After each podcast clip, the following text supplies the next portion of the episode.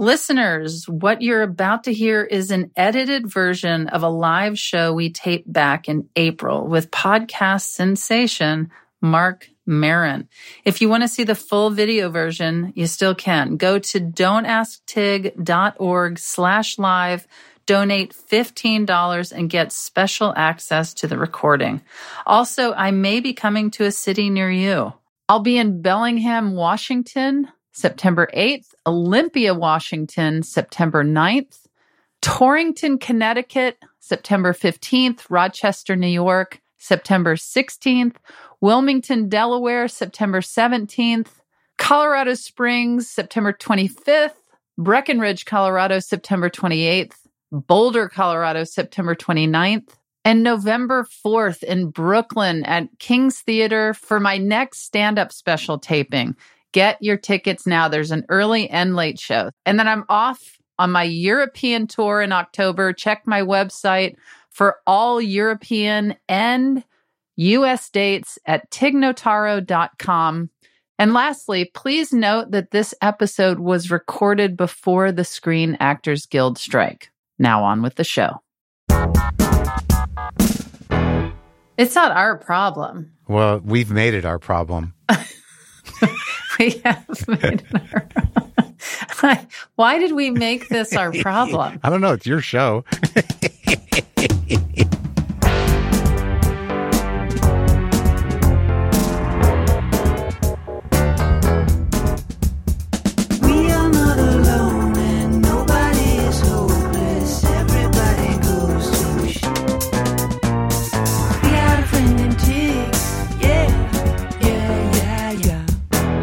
This is Don't Ask Tig. I'm Tig Notaro, ready to give some truly WTF advice on today's very special live streaming edition of the podcast. My guest today is a comedian, actor, writer, musician, and podcast phenomenon.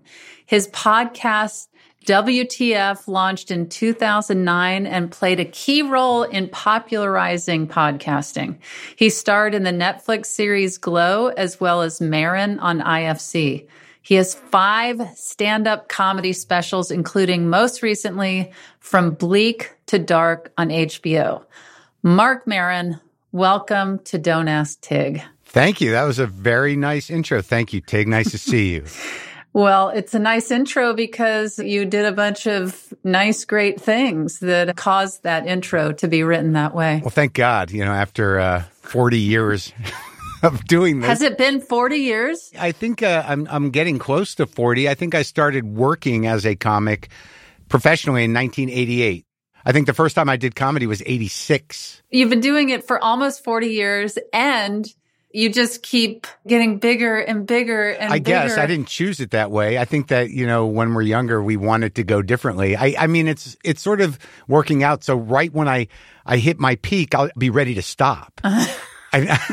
I think that's what I'm looking forward to is that moment where it's like, hey, you made it. And I'm like, great, I think I'm done. Well, what do you think your peak is? I think I'm in it. The last 2 specials, I think are about the best I can do. Uh-huh. Most of these specials I do come from a personal place. And I believe that my life is progressively getting smaller, not larger. So I don't know what I'm going to talk about. Mm-hmm. There's some part of me that feels satisfied with the output at this point, yet I go out every night and do more. I'm doing new jokes. I just don't know. It's just what I do. It's habit. Well, when you say that you don't know if you'll have anything to talk about, because I have these moments where I think, okay, I got to go get on the public bus. Yeah. I got to go across town and go to a place I've never been. Just force myself to have these experiences that I don't normally have. Yeah. And do you ever have those moments where you think, okay, I got to go mix it up. Sure. So I can have something. Sometimes I go to 3 supermarkets in one day. There's some things I buy at Whole Foods. There's some things I need at Vaughn's. Sometimes I like going to Ralph's. But I definitely get the same sort of thing that you have. Like, what is going to happen that's going to give me a story? And then, but you're the same as me where it can be a little event. It doesn't have to be a field trip. I mean, usually it comes from an encounter or some awkward thing and you stretch it into, you know, we can do 15 minutes on it if it's solid. Absolutely. And I have to say, I've already mentioned this on this podcast, but I just have to tell you, because I think you might be amused by this. I went to my stepfather's funeral and my brother fell into his grave. Yeah. On purpose? No. Oh. They had green AstroTurf over the grave, and they were supposed to put plywood. Right. And when my brother got up to speak, he fell into our stepfather's grave. So did he get laughs? Oh, our whole family was like, oh, God. I'm like, everybody was just yelling, Jesus Christ. Yeah. Oh, my God. And then he was crawling out of the grave and he's dusting dirt off of his suit. And then everybody had a laugh. But, you know, I didn't even have to go to 3 grocery stores. Yeah, exactly. Yeah. It would have been more exciting if your stepfather came out of the grave. Oh my, the one thing that's so painful is that my stepfather wasn't there to see that happen. It was like the ultimate punchline that my brother fell into his grave. Yeah. Ugh. Depending on where you're at spiritually, he could have been there to see it happen. I mean, he was very close by. He was very close by. My mother was right there too. I mean, right in the plot right next door. Oh, that's amazing. So I guess, if you believe that, then they were there for it. My dad has started the dementia process. And, you know, as disturbing as that is, it is a fairly common experience for most people to be dealing with an elder relative or parent with this disease. And it does have its comedic moments. Mm-hmm. They don't do it on purpose, but I don't see any shame in laughing at it. I think that many people who have Alzheimer's people or dementia people in their life, you do a lot of times find yourself going, oh, no. And I don't know why you can't lean into that laugh a little bit, but I've been talking about that pretty regularly. I know it's sad and it's hard. Yeah. But I'm finding, you know, after talking about grief so much in that last special that, look, the sadness is not going to go away in these situations, right? That's a constant. Like, you know, your stepfather's passed, you know, Lynn has passed, my dad's got dementia. So the sadness is, it's there. You can't do anything about that. And it continues to show up. It's a roller coaster. That's never going to go away. So you just have that as a foundation. There's a way to find balance with it comedically. Mm-hmm. And I think it's good. I mean, don't you? Absolutely. I think there's also times where I don't even find that I'm finding balance in it. But yeah, you search for and hope for the balance. Right. What the balance really ends up being is like when you were working through the cancer stuff. Oh, did you hear about that? Yeah. I think someone tweeted it. But the risk of it is that when you begin talking about it, it's pretty vulnerable stuff. So like when you're talking about these things, there is the risk of being inappropriate for the laugh. But the bigger risk is that you're not going to be able to make it funny at first. Oh, it's such a terrifying risk. Right. I remember thinking, I can't do my regular material. That's not what's on my mind. Right. And I also felt like I would rather bomb and take that risk rather than do the material of, you know, I was at a party last weekend. Sure. Well, the thing is, though, the benefit, if you can see it that way, of bombing with your personal tragedy is you'll still have the support. Mm-hmm. Like you're not going to bomb and go like, that was a terrible show. People are going to be like, well, wow, you know, are you okay? You may bomb comedically, but you'll find a lot of love in the room despite that. I didn't believe or know that until it happened, because I truly thought, okay, I might bomb tonight and then just go away and die. Right. And so I also thought that was kind of funny too. You can't say it and try. That's the last words, right? Yeah. Just people like, oh, yeah, were you at Tig's last show? I was. And it was a They didn't stinker. Catch that cancer. Yeah. Cancer of the comedy. Marc, now, even though this is your first time on the show, it's not the first time you've been mentioned on the podcast. Oh, really? My past guest, James Adomian, did an impression of you. Uh-huh. And I'd like to play the clip for you. Okay. Yeah.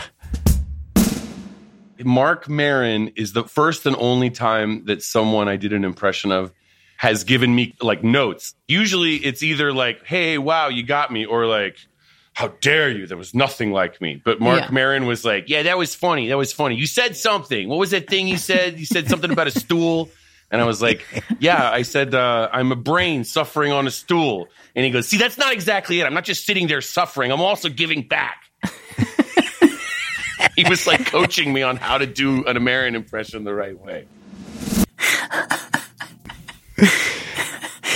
Is it flattering to hear an impression of you? And I think, do you think that's good? I think it's pretty impressive. It's pretty good. It's hard for me to know, but like, yeah. I also know that I'm not the easiest guy to do an impression of because I don't have, like, I can't identify my ticks and quirks, but I think he's got the vocal thing right. I think he's got the thrust of me correct. You do have ticks and quirks. I know. I know I do. You've got them. I know. And that's what it takes to do a good impression. Like when you see him do it and he's hunched on the stool, I get it. Yeah. It's good. I find it flattering. I love James. He's so talented. It's ridiculous. Yeah.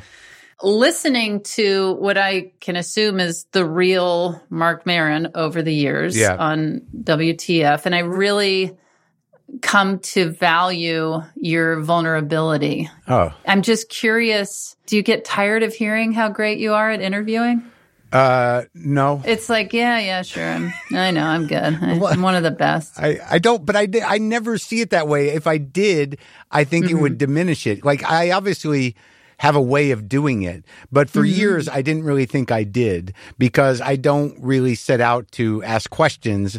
You know, I do have more of a pattern now than I used to. And I'm always, you know, terrified and full of dread and not sure how a conversation is going to go because it really has to become a conversation or I don't know where we're going to go if it doesn't.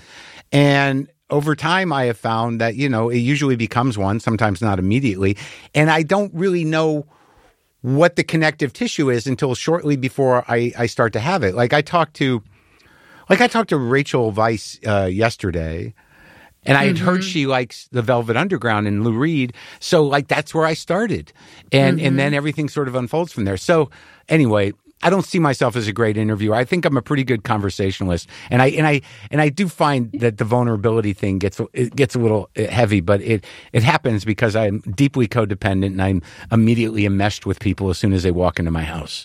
You're just so, you know, obviously highly intelligent and well-read and you have so much that you bring to an interview. If I have a style, it was that. And many people would say that I talk over the guests too much. I used to get that a lot. Like, you know, you got to let them answer questions. I'm like, I'm not asking questions. And this show's at least half about me. So if you listen to all those early WTFs, it's all about me. It's really me having famous people over to talk about me. And and then it evolved from there. And now I hope I find a middle zone. But yeah, the vulnerability is there because I think that active listening, if you really, you know, open yourself up to it, to people's stories that, you know, especially when they're sitting right in front of you, you know, you can really sense the feeling of it. And I think that over the course of the podcast, I learned to be more empathetic. I don't think I was great at it when I was younger. I think that empathy is sort of, you have to sort of work that muscle because I think we're all pretty fundamentally selfish, at least I am, but we're also very sensitive. So you have to sort of decide how you're going to balance that. Talking about empathy, I have to say, you know, obviously there's been so much that's gone on in the world that's either cracked people open or they've gone in a completely other direction. And I feel like you're somebody that I've been so presently surprised by. And I'm not saying this like, boy, Marc, you've really needed to grow up and become more empathetic or... Yeah, mature. I'm speaking about myself and everybody, especially over the past handful of years. I feel the same about you because, I mean, we've known each other a long time because we are in the same community and we'd see each other at festivals and stuff. We used to have a sort of running joke with each other that we wore the same clothes. It wasn't a joke. It was, we wore the same clothes. Just pop a different head on a body. It was very funny. But I think that both of us, like, I think I was, you know, I'm intense and I'm a little aggressive and, you know, and sometimes I can be kind of I don't know if I'm an asshole. I don't know if I wasn't nice, but I was certainly full of a certain type of drama and a very, very self-centered. But I think, you know, as our lives have gone on and the things that we've gone through, we've sort of begun to open up. I think it's just a humility that happens for whatever reason. You know, you dealing with illness is a big deal and dealing with children and, you know, maintaining relationship is all stuff that sort of challenges selfishness. But, you know, for me, when you hear me on the podcast, it's a lot of my life. You know, I don't talk to a lot of people, and all the conversations are part of my social life and part of my connection to the world. So I'd like to think I've changed. I think I'm less selfish, less angry, less of an asshole, less insensitive. Yeah, and all I'm saying is I've noticed it, and I agree about myself as well. Yeah. That I know I've shifted. I can feel it. Yeah, definitely. And it's like, even, you know, when Lynn passed away, I immediately just felt for you and was like, oh, I care about that guy. Well, I appreciate that. And I remember you reached out, and I was surprised. I don't know why. Like, so many people from our community showed up.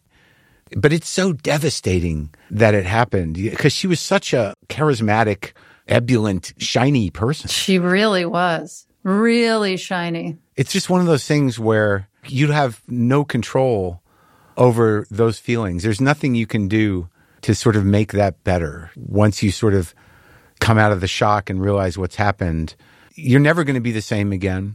Right, right. I thought I had found, for the first time in my life, after being, you know, through many relationships and also being not like good at them and having, you know, very difficult ones of all different kinds, that I'd landed finally with somebody, you know, age appropriate, someone I loved, someone I respected, or talent, all the things. I was like, I can't believe it happened. Yeah.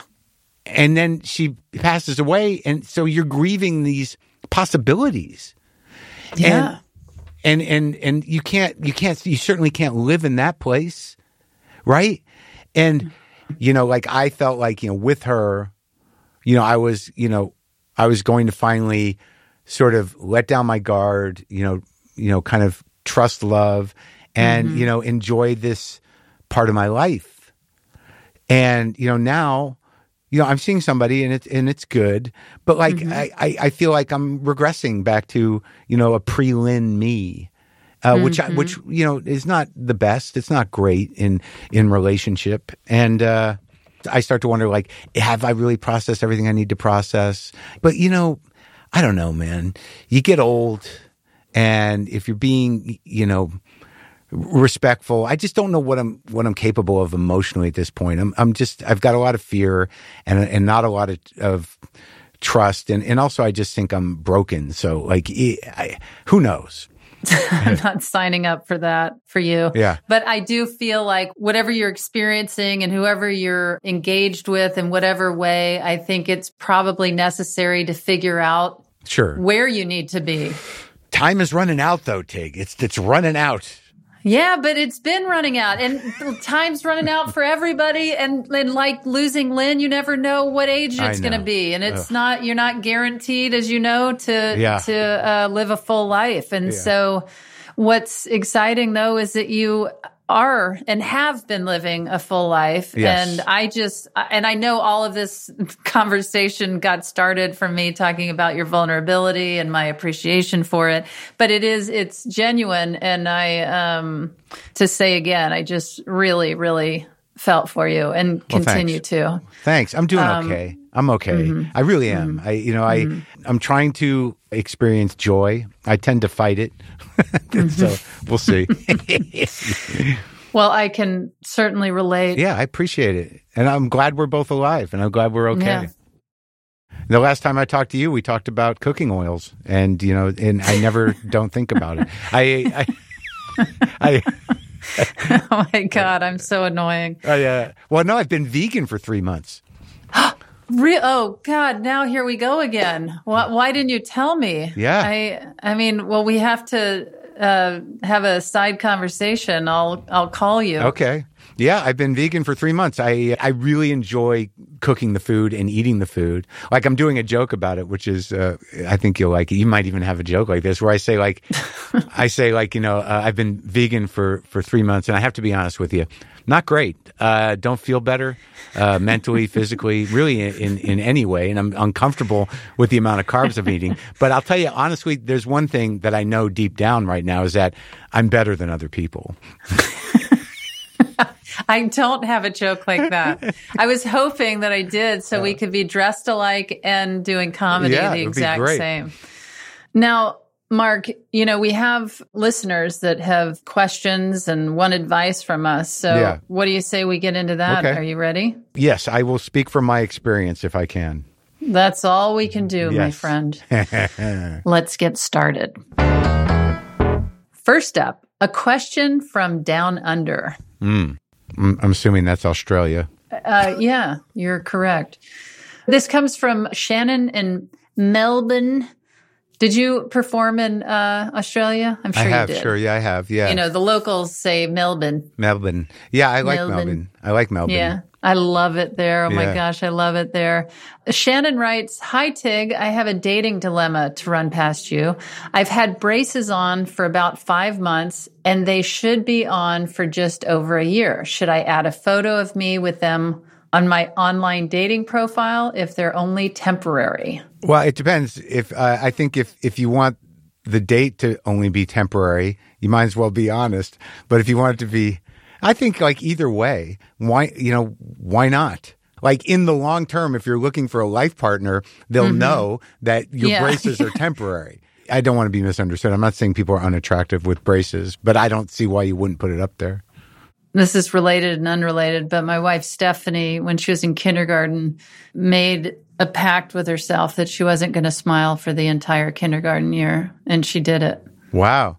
Yeah. That's interesting. If you've got that kind of strength to hide your braces for an entire relationship, then yes. But yeah, if you're looking for a long-term relationship, they'll understand. Yeah. Yeah. I mean, I don't know anything about dating profiles. I've never had to. I've heard things about pics not representing people, honestly.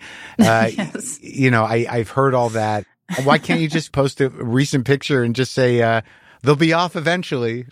Yeah.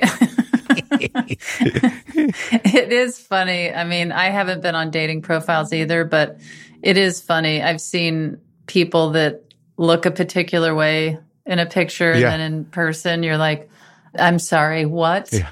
What on earth? I don't know what they think is going to happen when they go on the date. I don't know. I've never been on. I'm so out of that. I don't know anything about that. Would you ever do it? Would you sign up on a dating app? No.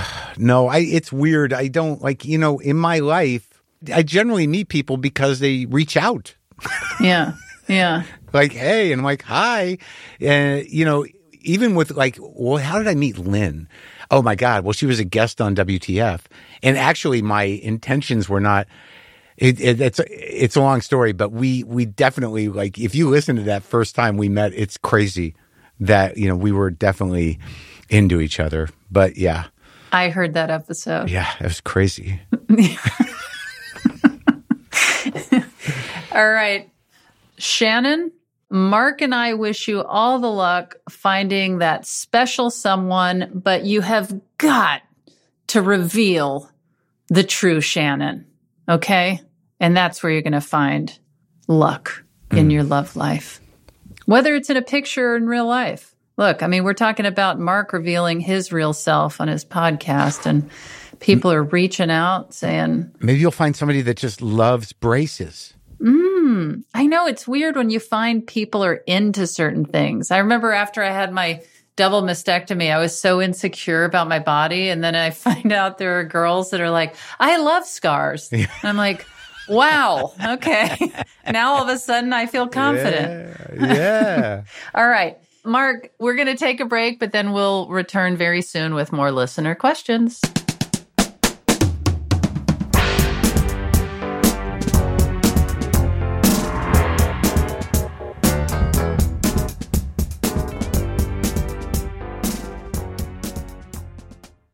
Hello, Jameela Jamil here. You may know me from my role in The Good Place or from She-Hulk or from social media and my activism. I Weigh basically started as a social movement, and my podcast is one of my truly greatest achievements. It's a podcast against shame and a place for us to have really honest and truly inclusive conversations. I love connecting with people. I love learning. I have a lot to learn, and I'm inviting you along with me. On I Weigh with Jameela Jamil, I have friends, activists, specialists, and absolute heroes join me to teach me from their experience and expertise. People like Conan O'Brien, Jane Fonda, Roxanne Gay, Reese Witherspoon, Nicole Byer, Alok, Kelly Rowland, and more. I Weigh with Jameela Jamil has new episodes out every Tuesday, and you can find the show on earwolf.com or wherever you listen to your podcasts.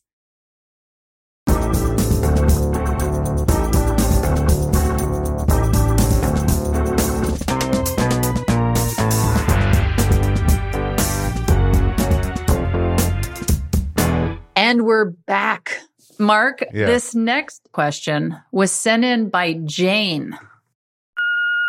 Hi, Tig. So once a week, I attend a church class, and it involves a lot of discussion. And I can't help but notice that a lot of other people in the class make a lot of funny, witty comments that makes everyone else in the class laugh. So I've tried on multiple occasions to make funny comments also, and it hasn't really turned out. So is there a way that I can work on my jokes, or is being funny a talent that some people just don't have? Well, you seem like a very nice person. And in my experience, sadly, to be funny in class, you've really got to want to be disruptive. Yeah. Yeah, it doesn't feel like something that it's like a measured peppering in, I'm going to try and be funny. I think it's in your blood. Yeah. But I mean, look, oddly though, and you know this as well as I do, I've seen comics, people we started with, when you first see them, you're like, this is not going to work out. And then they become funny. Absolutely. I was going to say the exact same thing. There's a guy, and I, of course, won't mention his name, but he was terrible. Yeah. He was terrible. And honestly, I don't know where he is now. Yeah. But I did see his growth as a comedian, and I was blown away. It's like I just had to turn my head for 5 years, and then I went into some weird club, and man, did everything that was annoying about him, he focused into what was hilarious. And that's something that, you hear all the time when you're growing up, whether you're a comedian or not, that it's like, you're special, you're one of a kind, and you should use what it is that makes you special. And that's what people are going to like. And that's also what's going to make people like you as a comedian. But it's belief in that, believing that. That's the weird thing is when you see those people, you're like, this is just odd. Yeah. And, it's uncomfortable. And what are they thinking? But most of the people that become funny like that, they knew exactly what they were thinking, and they couldn't do it any other way. Yeah. And eventually it starts to work. Well, I guess the question for Jane is that, do you think you're funny? Mm-hmm. I mean, that's a big question. I know it's exciting to see funny people and to laugh at funny people, but I mean, do you just want to be funny, or do you think you're funny? Yeah. I guess she can't answer, but she'll figure it out. But I'd hate for her to just keep throwing duds out there in church class. Oh, right. I forgot it's church class. Oh, Jane. I do feel like there is so much power in delivery. Timing, your delivery is going to be great if you're believing in yourself. And I don't want to give bad advice, but... Sure, it's called Don't Ask Tig. In the particular venue that she's working in, that a surefire way to get a pretty solid laugh is to be inappropriate. Say something shocking at the church class. Or even just yell out, hey, we're in church class. Isn't that silly? Yeah. But I know that feeling, though. I can remember specific events when I was in school where I cracked a joke that seemed timed perfectly and just got nothing. But a bunch of other students kind of looking at me like, what? It's the worst feeling. Well, Jane, take the advice from two professional comedians. Break a leg in church class, though, whatever you do. Keep trying until you just feel too embarrassed to do it anymore, and then become a stand-up. And then get a podcast. It's all going to unfold for you.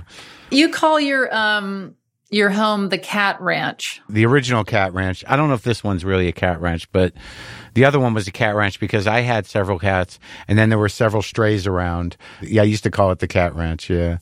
Well, my house is called Kitty City. Oh, that's good. Were you always a cat lover?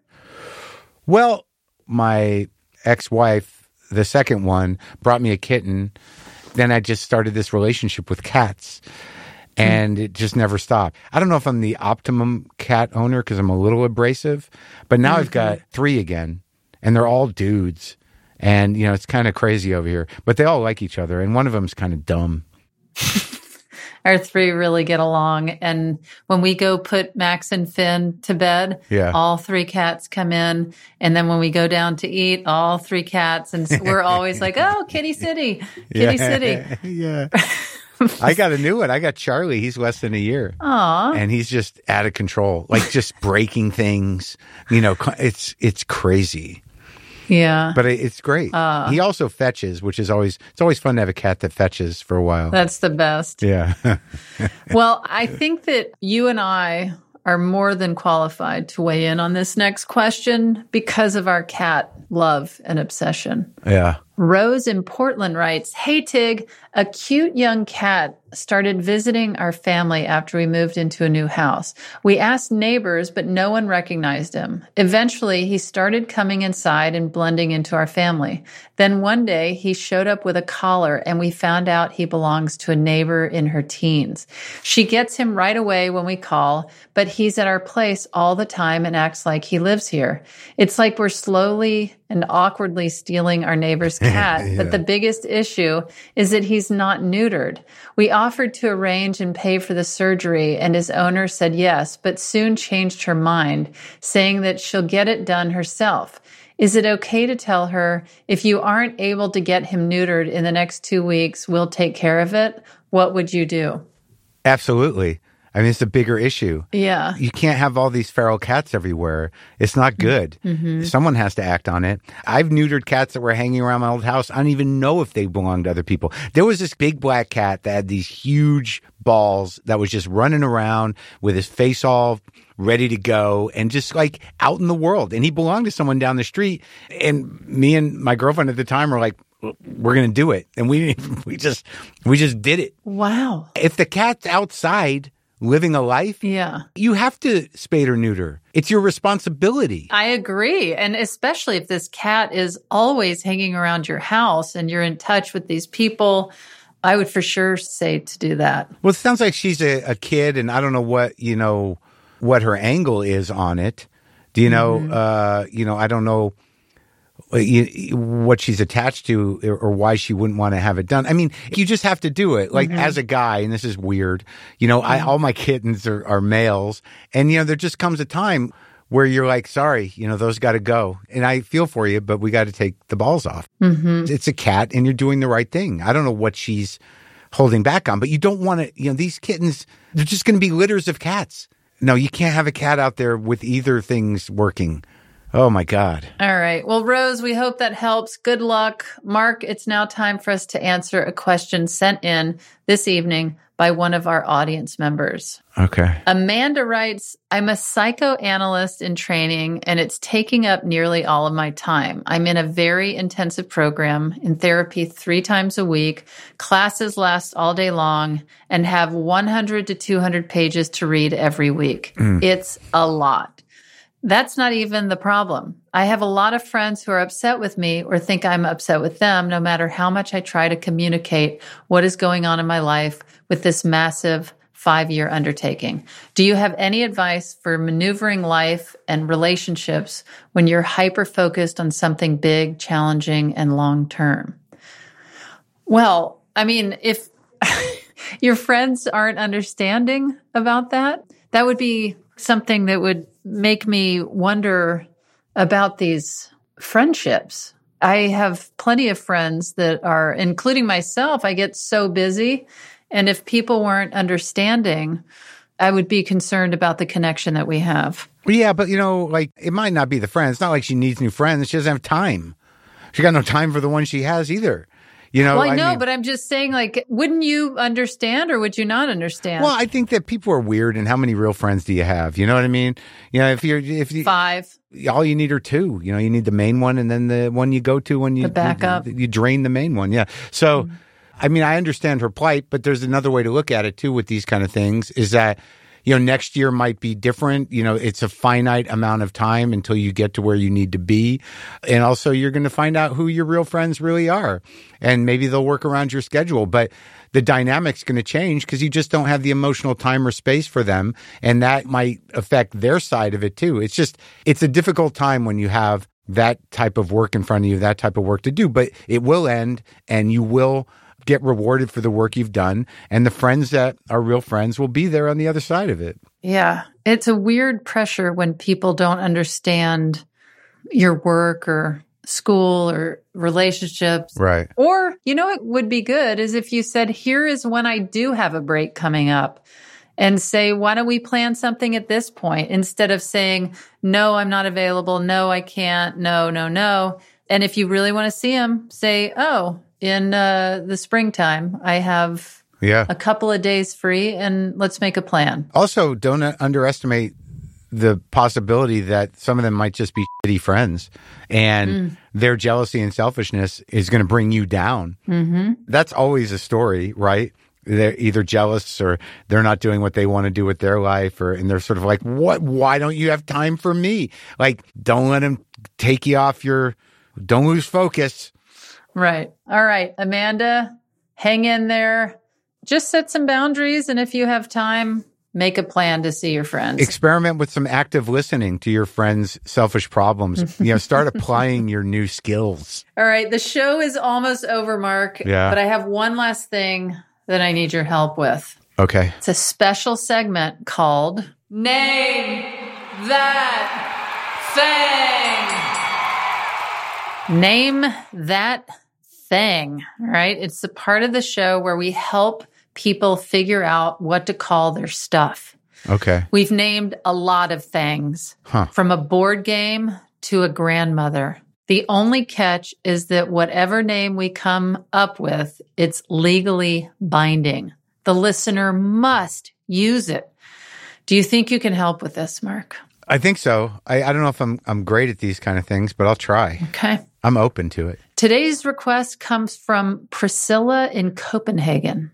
Priscilla writes, "Hi, Tig. I'm working on creating a new variety of tomato. I'm trying for a furry tomato. Sounds weird, but there are actually lots of furry and fuzzy tomatoes, almost like peaches.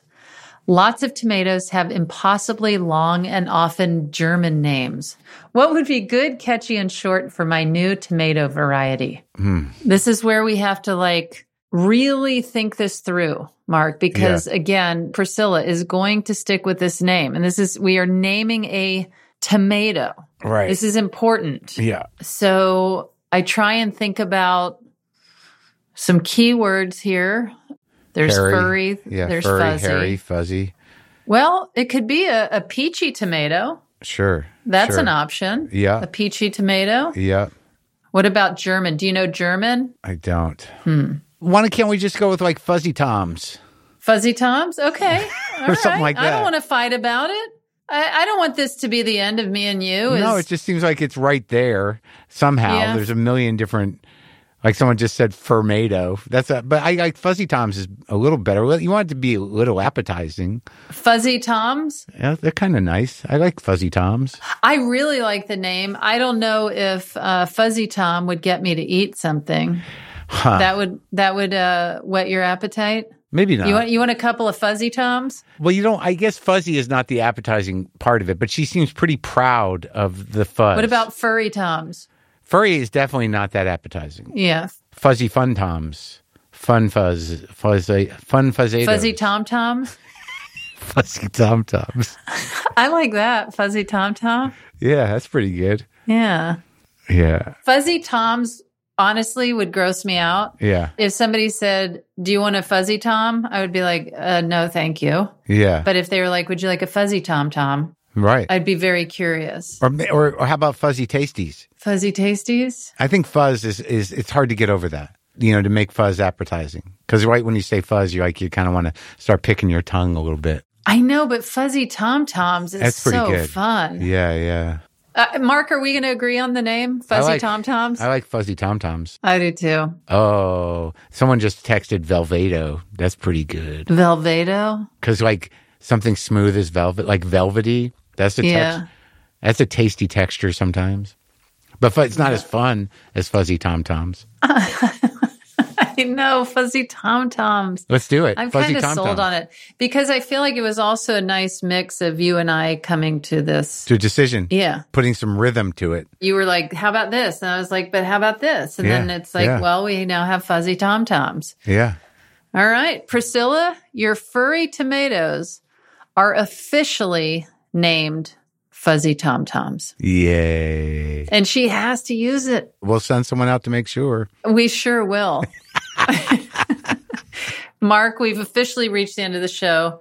But right when we got to the end, I had one more question that I'm sure you get asked all the time. And I just have to ask you. Okay. Genuinely, do you still enjoy doing your podcast? Yeah, I need to do it. I genuinely do enjoy it still because I never know what's going to happen. Mm-hmm. I don't know these people, most of them. Yeah. And if I do know them, it's from their TV appearances or their work, or I've seen them around comedy clubs for my entire life. So it's genuinely engaging, and I'm full of mild dread before every conversation I have. And it's good. You are genuinely engaging as well. And I hope that you continue to do your show because it's opened my eyes to so many people, and I've had the pleasure to know you and to get to know you better through your podcast. Well, I am always happy to see you, and I feel like we're old friends and we've known each other a long time, and I'm happy that we know each other. Same. And I'm glad that you're doing well as well. Very much the same. And I'm really thankful that you took the time to be on the show. It was truly a pleasure to have you and to see you again. It really was. Both ways there. I great to see you too. Thanks for having me.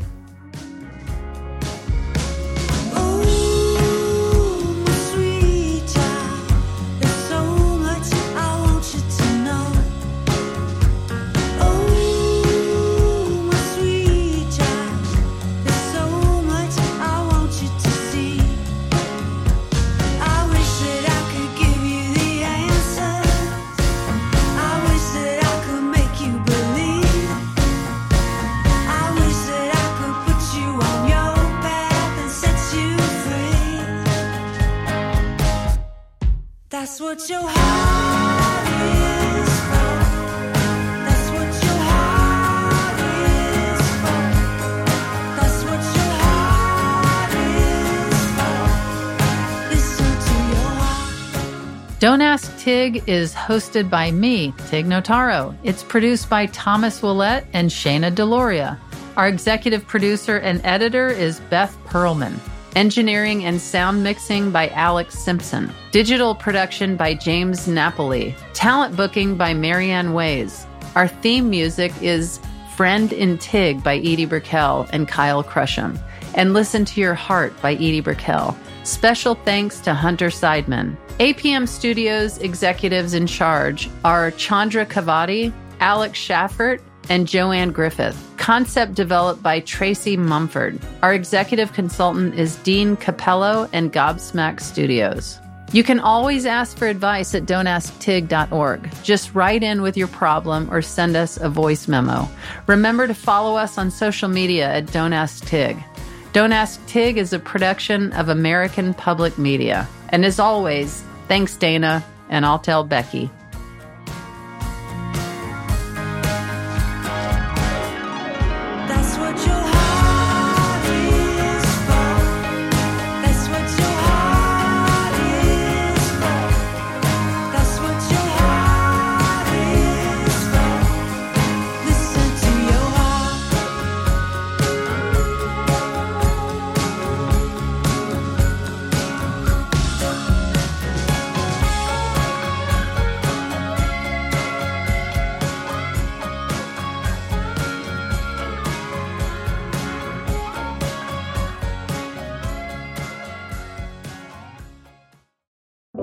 Hi, I'm stand-up comedian and sex symbol Tig Notaro.